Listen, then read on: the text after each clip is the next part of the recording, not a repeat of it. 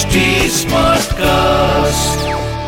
आप सुन रहे हैं एच डी स्मार्ट कास्ट और ये है फीवर एफ़ प्रोडक्शन बोलो साई साई राम बोलो जय जय शिरडी धाम श्री साई बाबा परम दयालु थे। पहले बतलाया जा चुका है कि वे किस तरह लोगों की चिकित्सा किया करते थे। चिकित्सा करने के नाम पर वे एक पैसा भी नहीं लेते थे। अपने इन्हीं गुणों के कारण उनका यश दूर दूर तक फैल चुका था। उन्होंने गरीब व रोगी लोगों को निशुल्क स्वस्थ किया। अपने स्वास्थ्य की वो कभी परवाह नहीं करते थे। कष्ट सहकर भी दूसरों का कल्याण ही किया करते थे। ऐसी ही एक घटना का यहाँ विवरण दिया जा रहा है, जो श्री साईं बाबा की सर्व व्यापकता व दयालुता की सूचक है।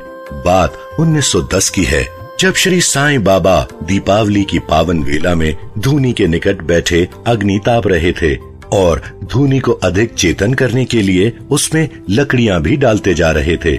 फलस्वरूप धूनी प्रचंड हो गई। कुछ देर बाद उन्हें पता नहीं क्या सूझा कि लकड़ियाँ डालने की जगह उन्होंने अपना हाथ ही धूनी में डाल दिया। उनके नौकर माधव और श्री साईं भक्त माधव राव देश पांडे ने बाबा को धूनी में हाथ डालते देखा तो वे तुरंत दौड़ पड़े और बाबा का हाथ बलपूर्वक पीछे की ओर खींच लिया। वहाँ उपस्थित भक्त बाबा की इस लीला को समझ नहीं पाए। आखिर माधव राव देश पांडे ने बाबा से पूछा कि देवा, आपने ऐसा किस कारण किया?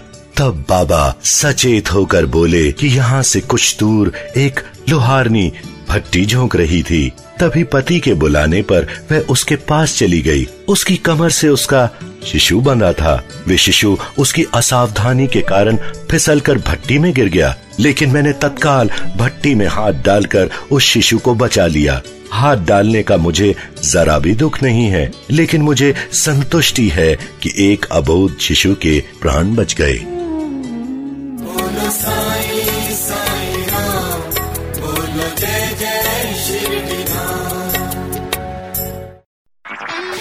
आप सुन रहे हैं एच डी स्मार्ट कास्ट और ये था Fever FM production H smart Smartcast.